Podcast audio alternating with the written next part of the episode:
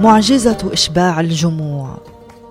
جلس الرب يسوع على الجبل المعروف بجبل التطويبات مقابل بحيرة طبرية وأخذ يعلم الجموع.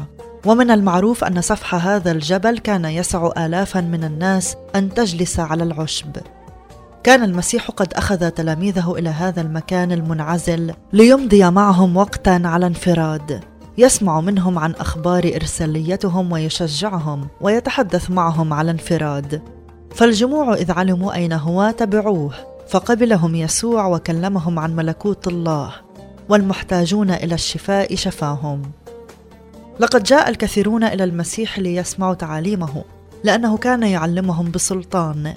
لقد كانوا كغنم لا راعي لها فتحنن المسيح عليهم وقبلهم.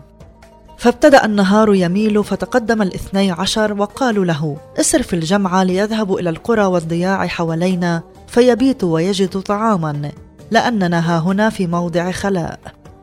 قال الرب يسوع لتلاميذه أعطوهم أنتم ليأكلوا. بحسب الحكمة البشرية لا يمكن إطعام أكثر من خمسة آلاف شخص في البرية. من أين يبتاع لهم الطعام في مكان خلاء؟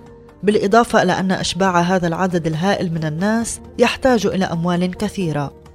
لكن المسيح استخدم أقل الإمكانيات خمس خبزات وسمكتين ليشبع آلافا من البشر. هنا نرى قدرة المسيح الفائقة وسلطانه ونرى أيضا كفاية المسيح. فالمسيح لم يشبع أجسادهم الجائعة فقط لكنه أشبع أرواحهم بكلمة الحياة.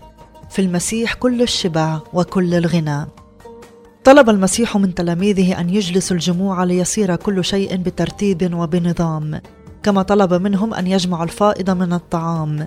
ولعل جمع اثنتي عشر قفة من الطعام الفائض رمز لكفاية المسيح لإشباع كل أسباط بني إسرائيل. لقد صنع المسيح هذه المعجزة في هدوء. واستطاع أن يتعامل مع احتياج الناس بحكمة سماوية وسلطان قدرته الإلهية. إلا أن الجموع الذين شبعوا أساءوا فهم ما صنعه المسيح وأرادوا أن يتوجوه ملكا. لقد رأوا فيه المسيا المنتظر بحسب توقعاتهم البشرية. المسيا الذي يستطيع أن يقدم لهم الحلول الاقتصادية والسياسية لمشاكلهم. لكن الرب يسوع كان ينظر إلى احتياجهم الروحي. طوبى للجياع والعطاش إلى البر لأنهم يشبعون. نعم استطاع المسيح أن يسدد الاحتياج البشري وهو لا يزال يسدد. لكن الأهم من ذلك أنه يشبع قلب الإنسان وإرادته وفكره بمحبة الله وغفرانه. هل تتمتع في حياتك بشبع وغنى المسيح؟ هل لك ثقة أن المسيح يستطيع أن يسدد الاحتياجات المختلفة بأبسط الإمكانيات مثل ما صنع في هذه المعجزة؟ هل تعطي المسيح الفرصة أن يتعامل مع الصعاب والمشكلات التي تواجه حياتك؟ أم تعطي فرصة للقلق أن يدمر حياتك؟ أصلي أن تكون هذه الحلقة بركة لك.